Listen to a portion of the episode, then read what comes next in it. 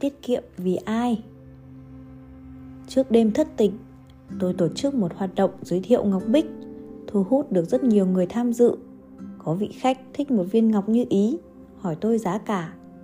Tôi nói, viên ngọc như ý này là hàng đẹp, giá phải hơn 20.000 tệ. Lúc đó, tôi cũng không nghĩ chị ấy sẽ mua, vì trước đó, chị ấy cũng thích một món trang sức hơn 3.000 tệ nhưng thấy quá đắt nên đã cân nhắc mấy ngày mà vẫn chưa quyết định có mua hay không. Cuối cùng, mấy hôm sau, món trang sức đó bị một vị khách khác mua mất. Giờ viên ngọc này đắt gấp 7, 8 lần món trang sức kia nên tôi cũng chỉ tưởng là chị ấy muốn hỏi thử giá cả mà thôi.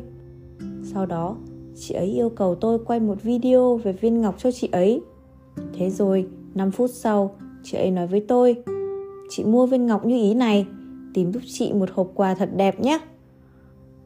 Tôi bèn thiện chí nhắc chị ấy, Viên ngọc này không rẻ, Có lẽ chị ấy nên cân nhắc thêm rồi hãy quyết định mua.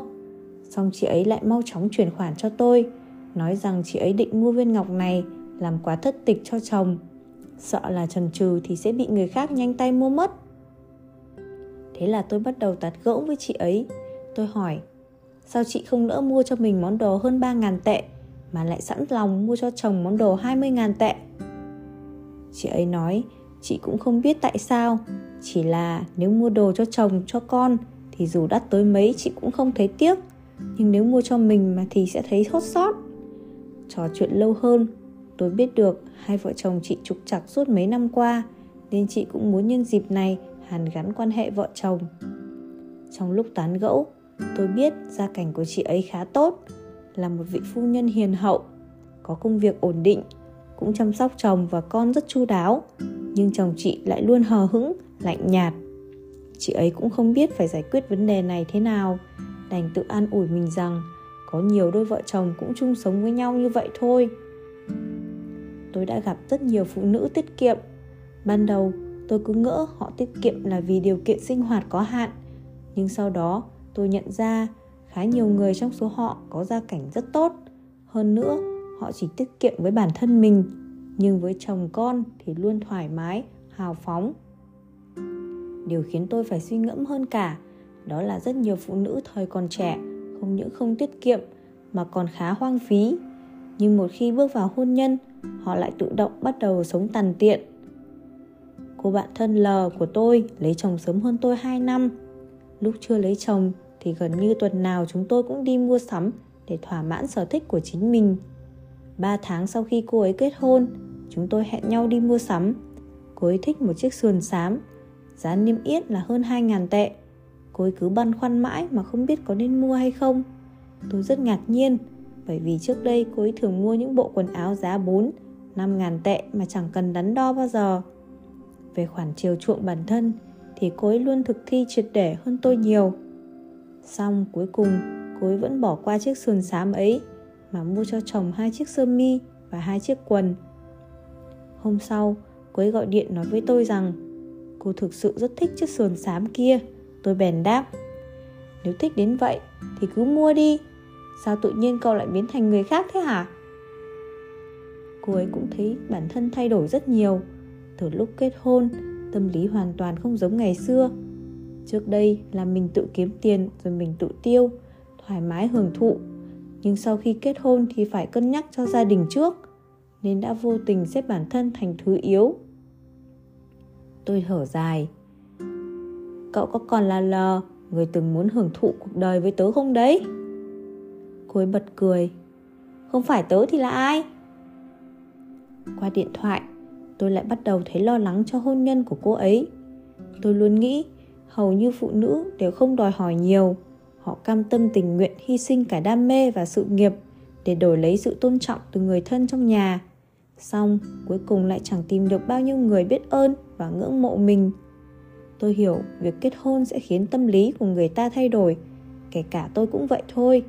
Chúng ta không thể tự kiểm soát sự thay đổi này. Có thể gọi đó là trách nhiệm. Chúng ta phải chịu trách nhiệm với gia đình và con cái không thể thích làm gì thì làm như trước đây được nữa. Tôi nghĩ sự thay đổi này rất tốt.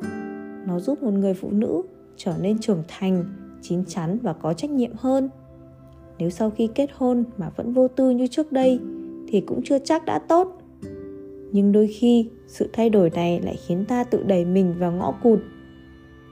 Giờ bàn một chút về nam giới nhé. Trong buổi giới thiệu đó, có kha khá nam giới tham gia chọn quà cho vợ hoặc bạn gái của mình. Những người chọn quà cho bạn gái đều chọn những món khá đắt, nhưng những người chọn quà cho vợ thì ngược lại. Có một người bạn thích hai món đồ có giá trị cách biệt khá lớn. Cuối cùng, anh ấy bỏ qua món đồ đắt tiền hơn, nói với tôi, mua đồ đắt quá, cô ấy còn trách tôi chứ, nên mua món rẻ thôi. Có lẽ sẽ có người cho rằng điều kiện kinh tế của người bạn này không tốt, nhưng thực tế thì không phải như vậy cách anh ấy nói cho anh ấy thấy hoàn toàn là tin vợ mình thích chỉ thích đồ rẻ, không thích đồ đắt. Nhưng phụ nữ chúng ta đều biết điều ấy đâu có đúng. Ai chẳng thích thứ tốt nhất, nhưng rất nhiều đàn ông lại tưởng lầm như vậy, bởi chính bạn mang đến cho anh ta cảm giác ấy. Anh ta cực kỳ tin tưởng giữa chất lượng và giá cả, nhất định bạn sẽ chọn yếu tố thứ hai. Tôi từng tán gẫu với l về vấn đề này cuối cùng kết luận được rằng có hai nguyên nhân khiến một phụ nữ trở nên tiết kiệm sau khi kết hôn. Phụ nữ có ý thức trách nhiệm với gia đình là do bản năng muốn vun vé trong gia đình nhiều hơn. Đồng thời, phần lớn phụ nữ đều muốn dâng hiến tình cảm của mình và tự động đưa nhu cầu của mình về thứ yếu. Ngoài ra, còn một nguyên nhân nữa xuất phát từ tiềm thức. Qua sự tiết kiệm, phụ nữ hy vọng đàn ông có thể thấy được sự hy sinh của mình cho gia đình. Nhờ đó, xây dựng hình tượng mẹ hiền, vợ đảm để thu hút đàn ông. Đây là bản năng. Nhưng bạn thân hỡi, bạn có nhiều ưu điểm để thu hút đối phương như vậy. Cứ sao phải dựa vào sự tiết kiệm cơ chứ? Khi bạn trưng diện thật đẹp, thì niềm vui và sự tự hào mà bạn cho anh ấy đã sớm thay thế sự tiếc nuối với tiền bạc rồi đấy. Bạn không những không đánh mất tình yêu của đối phương mà còn làm anh ấy yêu mình say đắm hơn. Trên thế gian này có rất nhiều đàn ông cạn tình, chỉ vì phụ nữ không chăm chút cho bản thân. Nhưng lại có rất ít đàn ông rời bỏ vợ mình chỉ vì cô ấy ăn mặc thật đẹp, bởi vì đàn ông cực kỳ coi trọng thể diện. Đương nhiên, mọi chuyện đều không thể quá đà. Mấy năm qua, có rất nhiều luận điệu xúi dục phụ nữ sống phung phí. Ví dụ như thích gì thì phải mua nấy nếu không sẽ có phụ nữ khác tiêu tiền giúp bạn. Xét từ một góc độ khác thì đây cũng là một hình thức giác ngộ mới của phái nữ. Nhưng giác ngộ thái quá cũng không hẳn đã tốt. Tôi có quen một vị phu nhân, ngày trước sống vô cùng tiết kiệm tần tiện chăm sóc cả gia đình, nhưng cũng chẳng được ai trong nhà thừa nhận. Sau đó, không biết chị ấy gặp phải chuyện gì mà bỗng cho rằng trước đây mình quá ngốc. Thế là chỉ trong một ngày chị ấy đã mua hết tất cả những thứ mà trước kia chị ấy không dám mua. Tiêu sạch tiền trong hai tấm thẻ tín dụng. Dùng điều này thay lời tuyên bố, từ nay về sau, chị ấy sẽ yêu chính bản thân mình. Đương nhiên, kết quả là một cuộc chiến gia đình đã bùng nổ. Chúng ta không nên đề cao sự hoang phí. Quan niệm này không đáng được tôn thờ, nhưng ít nhất thì đừng đối xử với bản thân quá kém so với chồng chúng ta có thể vừa yêu thương người thân quanh mình, vừa chăm chút cho bản thân thật tốt.